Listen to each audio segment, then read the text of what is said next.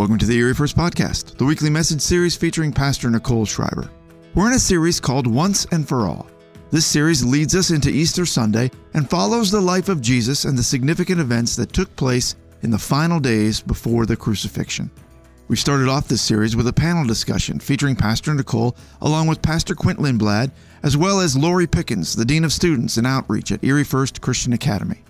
Last week they discussed the Last Supper and how Jesus sets the stage for overcoming our sins on the cross. Today they'll be discussing Jesus in the Garden of Gethsemane. We'll see how even though Jesus knew he was going to the cross, he still needed to surrender himself to God's will and in doing so, overcome sin and death once and for all. So let's get started today. Here's Pastor Quint. We are walking through in this series the final three days of Christ's life before his crucifixion, and we are going to continue that this morning. Several weeks ago, I was asked to preach one of the messages in the Five Guys series, and uh, I I wasn't complaining, but I wonder if Pastor Nichole thought I was because I just mentioned that I had to recap 20 chapters in like 10 minutes. And so today we're actually going to uh, just look at 10 verses, and I was only given three of them, okay? So I don't know if that's an overcorrection or what. But uh, let me just read to you. We're going to be in Mark 14, verses 32 to 42 today. I'm just going to read that passage to you, and then I'm going to take the first three verses, and we're going to get this thing going. Uh, let me pray, though, before we do that. Jesus, we just thank you for this space. Uh, we, we thank you for the privileges to gather as your church. And I just pray over this morning that the, the words you would have us to say are what shine through, that people are met where they need met, and that you would do what only you can do in this place this morning. Amen. Amen. All right, so Mark 14, 32 through 42, it says, They went to a place called Gethsemane, and Jesus said to his disciples, Sit here while I pray. He took Peter, James, and John along with him, and he began to be deeply distressed and troubled. My soul is overwhelmed with sorrow to the point of death. He said to them, Stay here and keep watch. Going a little further, he fell to the ground and prayed that, if possible, the hour might pass from him. Abba, Father, he said, everything is possible for you. Take this cup from me, yet not what I will, but what you will. Then he returned to his disciples and found them sleeping. Simon, he said to Peter, Are you asleep? Couldn't you keep watch for one hour? Watch and pray so that you will not fall into temptation. The spirit is willing, but the flesh is weak.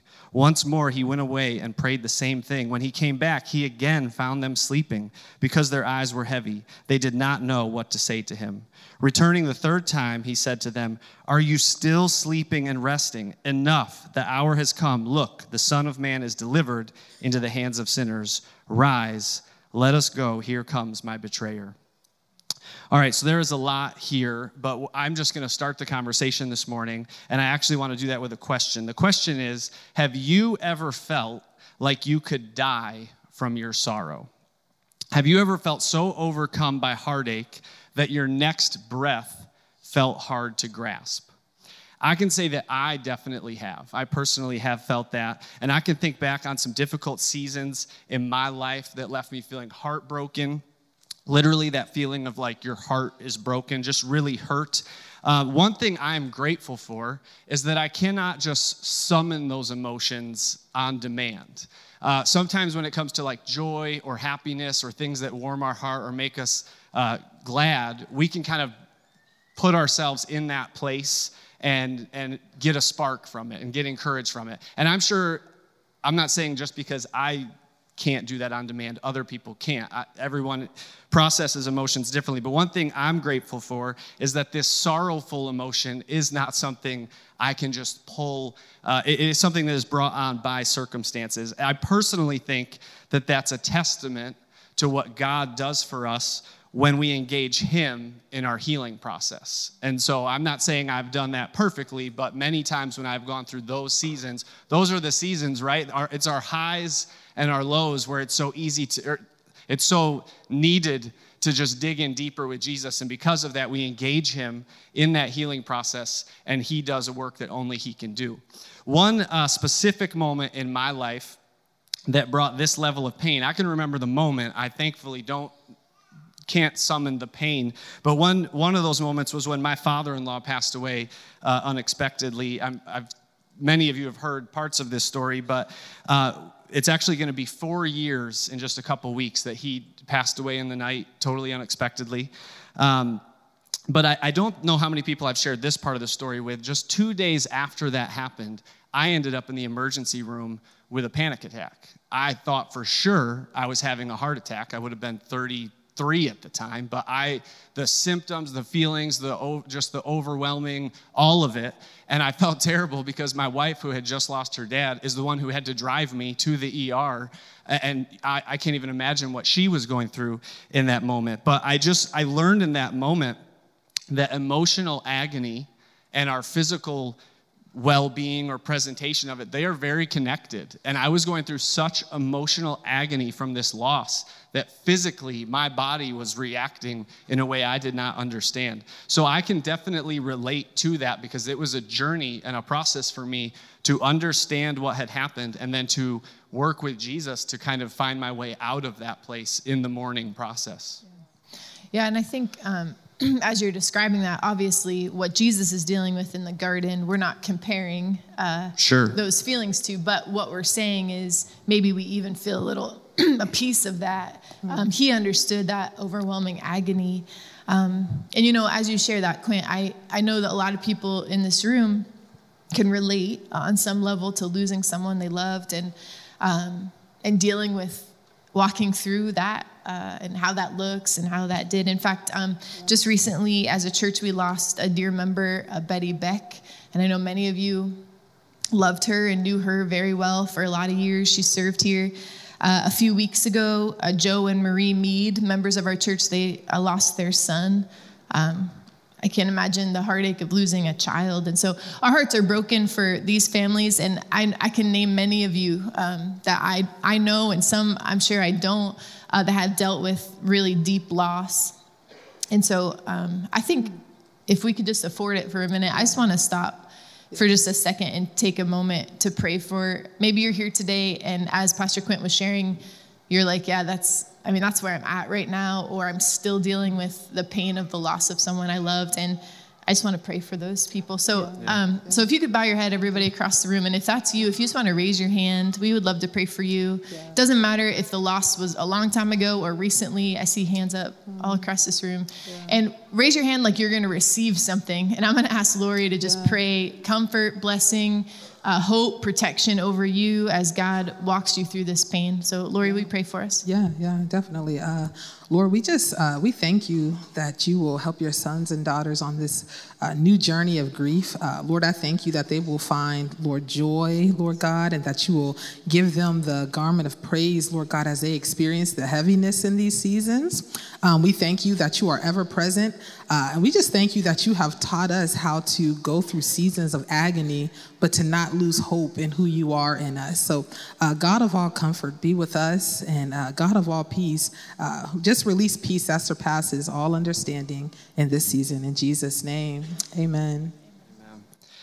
amen. Yeah, I think um, one of the things that I find most stunning about this pas- passage and why I bring up uh, kind of some of this in it is just the humanity of it all. You know, we know and we preach and we teach that Jesus Christ was 100% God and 100% man, but it is on full display here as we read uh, My soul is overwhelmed with sorrow to the point of death, he said to them. You know, I, I think that um, we just see the, the level, uh, the depth of emotion that he has experienced.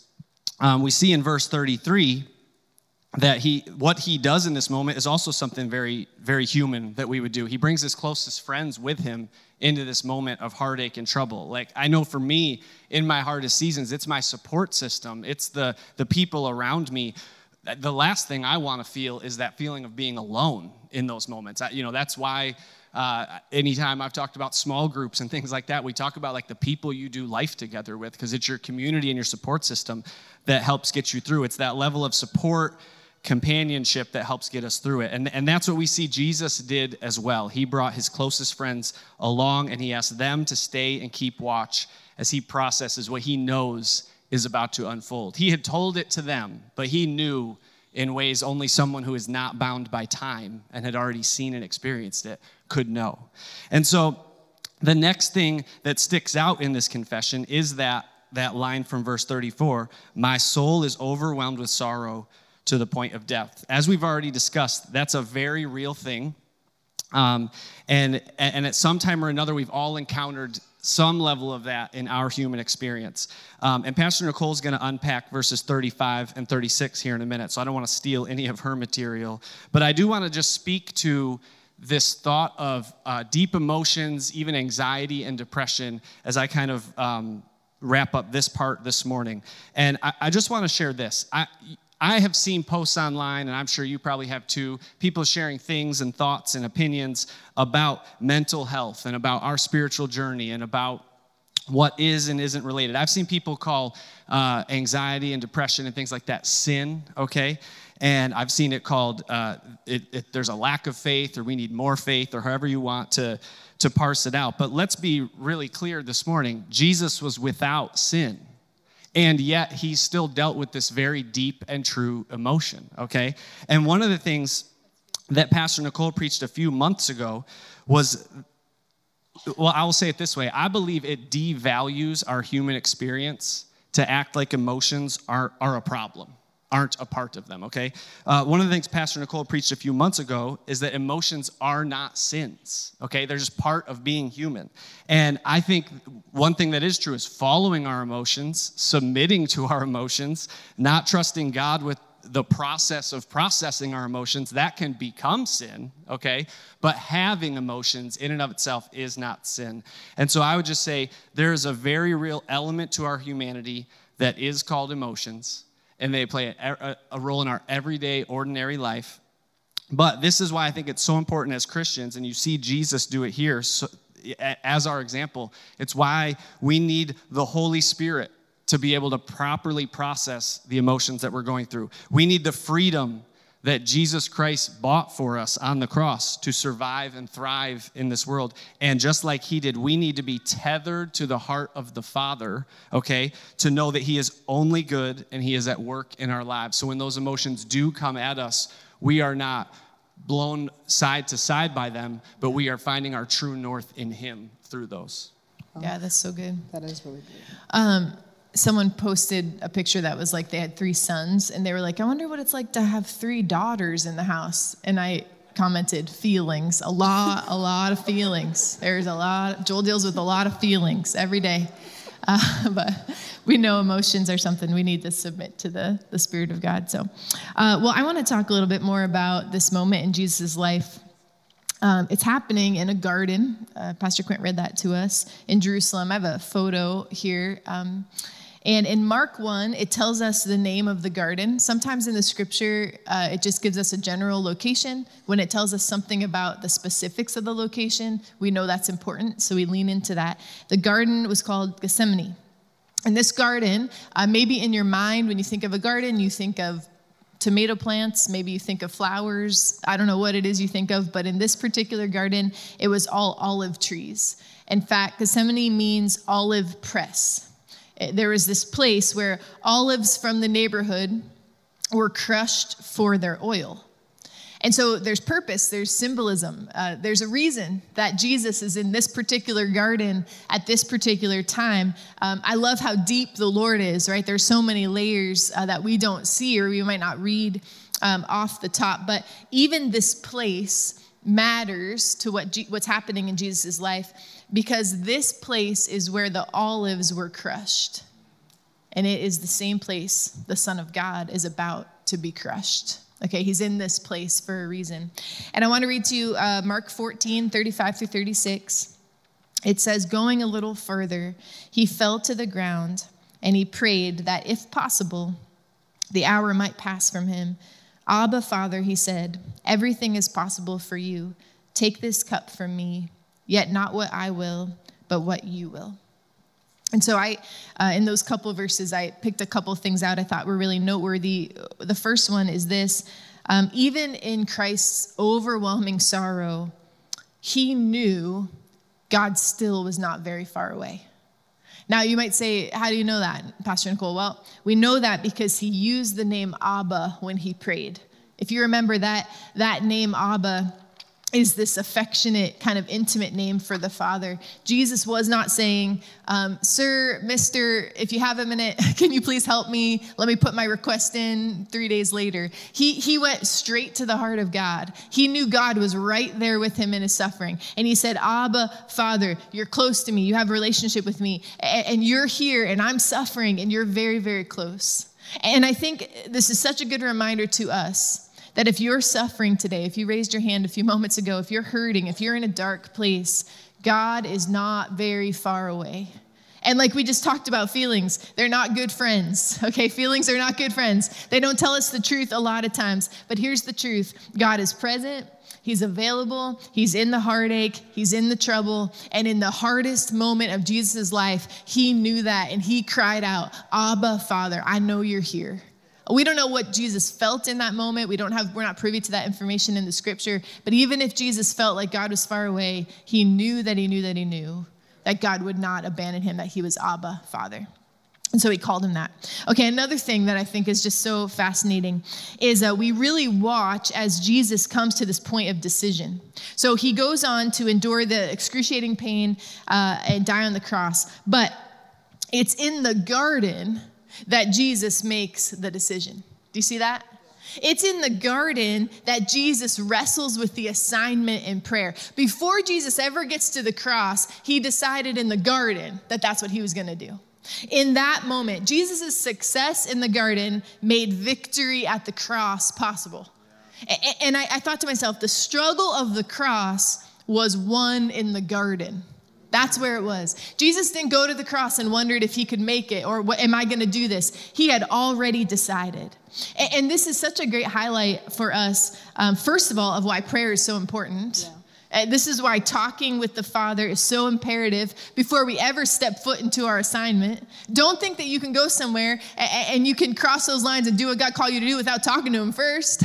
You have to make the decision before you face the day. You have to make the decision before you get to the assignment. You have to make the decision to that you're going to do something well before you get there. Because That's we right. all know that when you get there, you don't make those decisions very well, right? Yeah. And so we have to do that. We have to face the day. And so this is such a, uh, I think, an important important part to see in this scripture of how to be a Christian is you get in the garden, whatever that looks like for you, face to face with your father, and you make a choice, and then you go live that choice. But if you skip the garden, you're, you're living in defeat. That's good. Um, did you have more to say about that? Sorry. Lori's got more to say. I want to hear it. I was just like thinking about how often we like down ourselves when we're wrestling, right? Like mm, we start to say like, "Oh, I must lack faith," or "He must not be with me." Yeah, yeah, yeah. But right here, Jesus is showing like, no, the wrestle is real because what you're doing is He's not wrestling for faith; He's wrestling to bring His flesh, like fleshly human side, into alignment mm. to the purpose, right? And so I just think that's so rich, so rich. That's yeah, really and it's good. it's not like in this moment we're cherry, cherry picking this event as the one time he had emotions, right? John 11, 35, Jesus wept. Yeah. We see him flip over tables in the synagogue. So like there's multiple examples. This is just what we're drawing from this example of his emotions. That's good. Uh, okay, so um, in the end of Mark 14, 36, so he's wrestling through this decision. He's making the decision in the garden before he gets to the cross. And then we see the decision he makes in uh, Mark 14 36. It says, Yet not what I will, but what you will. Yet not what I will, but what you will. In this moment in the scripture, I, I think really, truly actually just leaves me a little speechless. I mean, it is, it is mind blowing because with these words, Jesus is showing just absolute surrender to God. Totally and absolute surrender to God. You know, I got to thinking this week, there is a significant difference between giving up and surrendering. All right, let me, let me talk that through with you. Giving up is saying this I'm defeated. Like, I can't see the answer. My hands are tied. I'm just going to let life happen to me. I'll accept the loss. Listen, that's not what Jesus is doing here at all. Jesus isn't giving up. What Jesus knew is that in the kingdom of God, the only way to be free is to surrender. That's what Jesus knew. The only way to be free is to take a posture of surrender. Now, I think for our human minds, our human American minds, um, this is a really complex, kind of perplexing freedom in our minds idea. Because when, when we think of surrender, like what do you think of when you think of surrender? Uh, letting go of something that I want. Yeah, or like waving the white flag, Yeah. right? De- defeat. Um, defeat. Defeat. When the police are chasing you and you surrender, where do you go, Quint? I mean, you don't know by personal experience, me? but you go to jail. Okay, you have no freedom. So. I've heard. Hypothetical question. Uh, if you lose a battle, you get defeated, you got to give your land over to the winner, right? Surrender, often we think of as defeat. But in the kingdom of God, total surrender brings total freedom. Okay, so giving up is I can't do this anymore. I'm defeated. I'm this isn't going to work. You know what surrender is? Surrender is saying, I trust the captain of the ship. I willingly give over my whole life. I willingly, everything in it, because I know the guy who's in control and I know that he loves me and I know he's gonna bring it all around for good. So and so surrender is saying, I'm gonna give control over to the God of the universe. You can have all my days, you can have all my decisions, you can have everything I can't figure out. God, not my will, but yours. You see, that's what surrender is. That's good. And so, as we're watching this happen to Jesus, total surrender brings complete freedom. Uh, You know, I think we we have a choice. We have a choice. Fr- From a human perspective, it really makes no sense. But from heaven's viewpoint, nothing else makes sense. We have a choice. We can live our life as we see fit. We can we can call the shots. We can be our own boss. We can do as we please. We can live our life on our terms.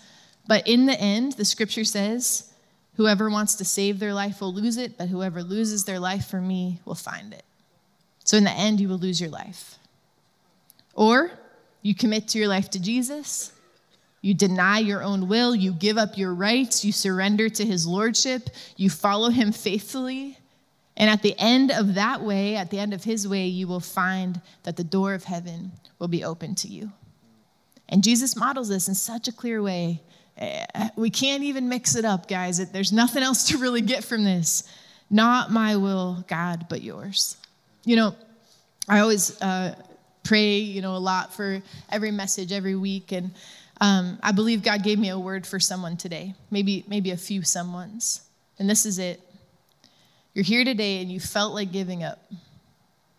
You want to throw in the towel. Things feel hopeless. You're at the end of your rope. The things ahead of you feel hard. The darkness around you feels thick. You're confused. You're frustrated. You're in a bad spot. And Jesus would say to you today don't give up. Don't give up, but surrender. Give control of your life, your destiny, your outcome to Jesus. Surrender. And in surrendering, there's freedom. That is so good. I love the thought of how surrendering actually brings about freedom. Like, I don't think I've ever looked at it in that way, right?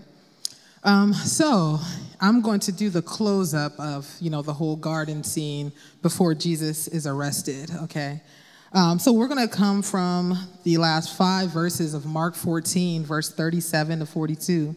Um, and it says, Then he returned to his disciples and found them sleeping. Simon, he said to Peter, Are you asleep? Couldn't you keep watch for one hour?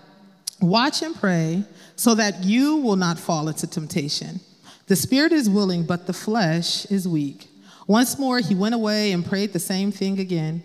And when he came back, he again found them sleeping because their eyes were heavy. They did not know what to say.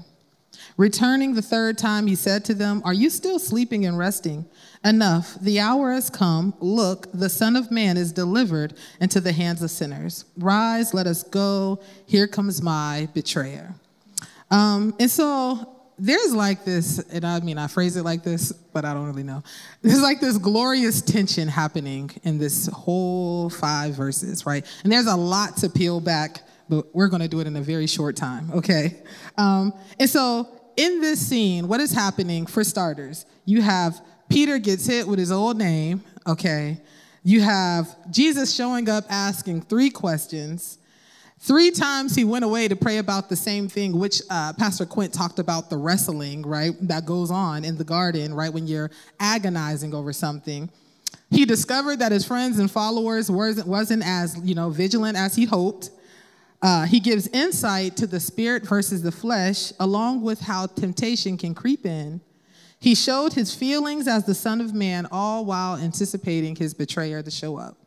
And so for five verses, there's a lot of things happening. But the one thing about Mark is like when he writes his text, he writes with like a really high anticipation. So he leaves us with like cliffhangers, you know? So it's just like, oh, well, what's gonna happen next, right? Like you're like leaning, like, where's where's Jesus at? When is he coming back, right? But that's the way Mark writes. He writes to make us on these high anticipating moments of what is coming. So I just wanna break this up for a few minutes. Um, and so here it is the disciples, the three that Jesus handpicked to come with him, are now sleeping, right? And so Jesus comes and he hits them with a question and he asks, like, hey, like, are you asleep? And couldn't you keep watch for an hour, right?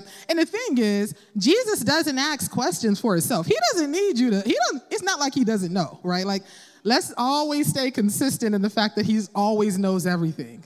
The gospel always says how Jesus perceived what was in their hearts, right? He knew their thoughts, right? So, like, do we got to stay balanced with that so we don't make Jesus sound like he's just somewhere in la la land? He's always steady, okay?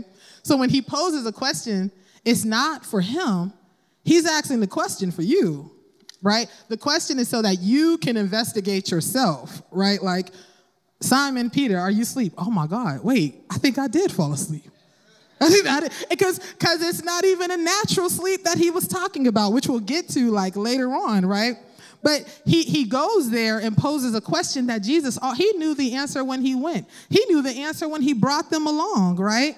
But then he smacks Peter down with calling him by his old name.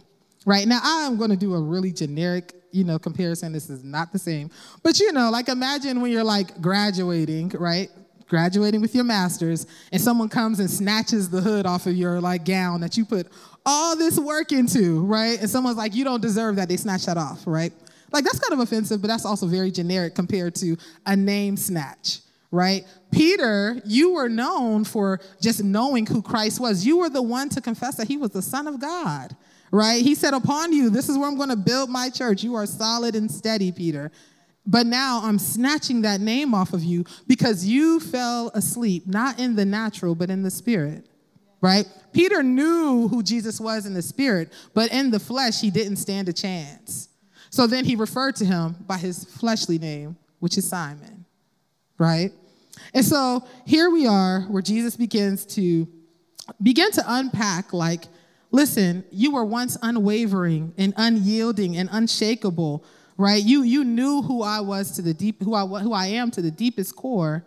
And I didn't strip your name to belittle you, but I stripped you because I needed you to see like how easily flesh can creep in and make you go to sleep. Right? Because temptation, it, the goal is not to be like loud and boisterous, right? It's subtle. It's like that's how Eve was in the garden. I can eat this apple you was told not to touch the apple. Eve. That was, that was a good voice. I should have had you help me with that. That was good. That's You're how, that's how a woman of many talents, Lori. Yeah, I should like be an actor. so either way, um, you know, it's, it's just the, the trickiness of it. And so when Jesus came back, he's like, "You guys are asleep," but really, he said the temptation to not stay alert is what has happened, right?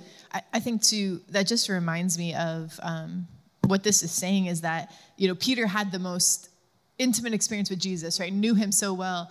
But Peter could never let his guard down. He always had to ask himself, Am I awake? Am I awake? Am I awake? And it reminds me, um, and I've only been serving God for, you know, I don't know, I can't do the math that quick, but whatever, 30 years or a little less than 30 years. And some of you have been serving God for more than that. And we can never stop asking, like, am I awake right now to the Holy Spirit? Am I awake to the things God is doing? Uh, because we might not be. We, we might, we might and, and not even realize it, sleeping and not even realize it. Also, I have like major fears of falling asleep in awkward places. Like, I feel like I could do that. So I'm, I'm always relating to this. Like, I would be the one asleep in the garden and I wouldn't even realize it. And so I think there's a lot of like good gut check in this passage. Yeah. Stay, stay awake. Good, yes. All places. so, um, and so I think that when I think that was a good point and a nice segue to talk about like, you know, Peter and all his greatness, because in all the great things of how Peter is known, the things he wrestled with the most was pride and arrogance, right? Those were his his flesh his fleshly wrestles. And so here it is when Jesus tells them at the table, right? Last week I told you guys everybody around you is at the table and this is what it's all about. This week Jesus is actually taking us to a place where it's only about you, right? And so here it is, Peter. He's like, you you always struggled with the with the arrogance and pride because when I t- sat at the table and said you will deny me three times, he was like, nope, nope, not not me, nope, you didn't. But Jesus does not come with a bad record, right? I'm like, you, you probably should have said, you're right, I probably will, because the track record of Jesus on the scene was all facts, right? He's like, I come on the scene. I said I was going to raise the dead. Done. I'm going to heal the sick. Done. There's no track record of Jesus that is crazy. So when Peter denies it, that's because his own fleshly self wouldn't allow himself to see the righteousness and the truth that Jesus was, was bringing out, right? Are you awake? Peter, actually, right now, you're Simon because you're in your flesh, right? And so, um, when we keep moving forward, right, in Romans 7 18, it says that for nothing good dwells in me, that is in my flesh, right? And so our flesh will make us, if we allow it, it will contend for things that Jesus is not even in. Okay, our flesh will have us saying, making comments, saying things that Jesus is like, uh, I never even told you to say that, right? I, I don't even, that's not in my word. Like, I, that's, that's not where I'm at, right? And, and he's not doing it to, to, again, leave you high and dry. He's just always trying to woo us back into being, leaning into the Holy Spirit more with our life. And so Jesus asks, couldn't you keep a watch for an hour? And in that moment, like Pastor Quint already talked about, you know, the humanity side, wanting your friends to be there, right? We all want to celebrate with our friends. We want to weep with our friends. We want to journey with our friends. And so I can only imagine how hard it has to be to show up and your friends are knocked out, right? Or maybe they were texting, right? They might be on Facebook this day and they just like, I need you to pray while I'm in the surgery room and you come out and they're all like feet kicked up watching Netflix and it's like, when did you pray? Like your first five minutes you went in. Oh, thanks. Like, you know, like, so our distractions today look way different from the distractions back then. Um, and so in this text, to keep watch in the Greek, it means to watch, to give strict attention to, to be cautious, active, to take heed, lest through remission and indolence, some destructive calamity suddenly overtakes one. Right? So in this moment, Jesus is like, I needed you to keep watch while I was in the garden. But to us today, he's saying, I need you to keep watch, give attention to, and be cautious because your old man is always trying to rear up, right? He's like, I'm always trying to wake you up because I need you to know that there is no life in that old life. I need you to wake up, Simon Peter. Are you awake? Right? Because from the Last Supper up until mo- this moment, Jesus is reminding us and letting us know we can't do a thing without him, right? We can't go anywhere without him. We can't make ministry happen without him. And if we are, then again, there goes the wrestle of, of pride and arrogance, right? The moment we think we can do something without him is the moment all of our natural Simon is on the scene, right? And so I believe Jesus is showing us in this text that if you don't let me in, right, you will be asleep, agreeing with every wind and doctrine, right? And living a life without Jesus is just, is just as detrimental as denying him, right? It is like denying him, right? We all lived that life at one point or another. And so he wants to awaken us. He wants us to be vigilant. He wants us to see. He wants us to be cautious because he knows that our flesh is weak, right? And he knows that if he doesn't go to the cross, if he doesn't snatch the keys from Satan, if he doesn't rise again, then we don't stand a chance. But because Jesus has done all of these things, we now have a chance to wake up. That's right. Amen. We have a chance to wake up. And so the question is today are you ready to be awakened from your sleep? Are we ready to get up? And at this moment, it doesn't even matter about anyone around you. This is all a you and Jesus moment. So let's all stand together. And so maybe you're here today and you're thinking, you know what? I've been I've been wrestling. As a matter of fact, I've just been sleeping. I haven't even been contending. I haven't even been looking and digging into the truth. Lord, as a matter of fact, I thought that your truth was way too much for me. So I chose to live my life the way I wanted to live my life. I wanted to do the things the way I wanted to do things. But even in this moment, Jesus is saying, Son and daughter, if you just put your hands up, I'm ready to come on in. I'm ready to wake you up, Simon Peter. Are you ready to wake up? Are you ready to awaken your soul unto Jesus? And so, in the building today, this is your time. You can come to this altar if you want. I'm just going to pray over us and we're just going to go into worship.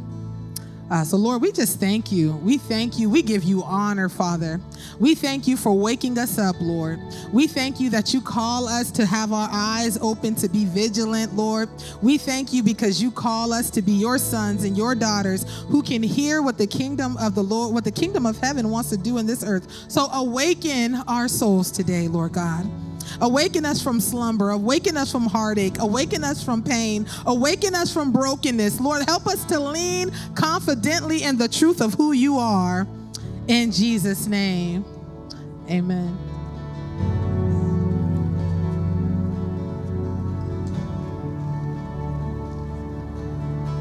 Awake my soul and sing, sing his praise his praise aloud. Awake my soul and sing, sing his praise aloud. Sing his praise aloud. Come on, let's sing that again. Awake my soul. Awake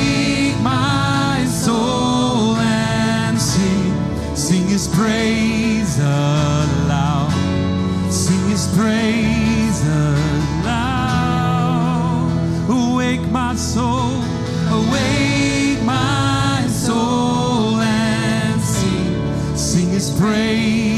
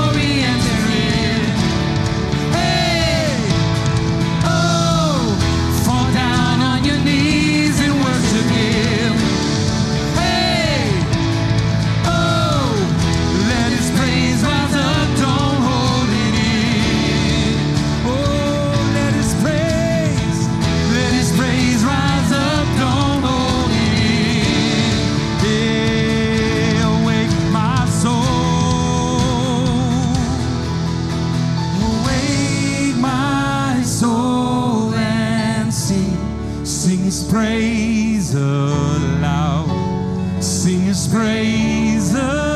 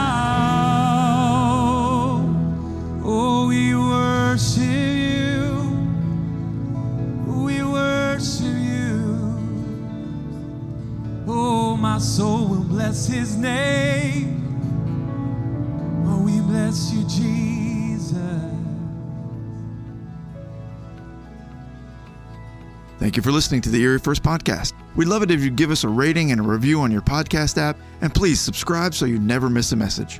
You can follow Erie First on Facebook or Instagram, or visit eriefirst.org for all our latest news, announcements, and information. Thanks again for joining us. We'll see you next time.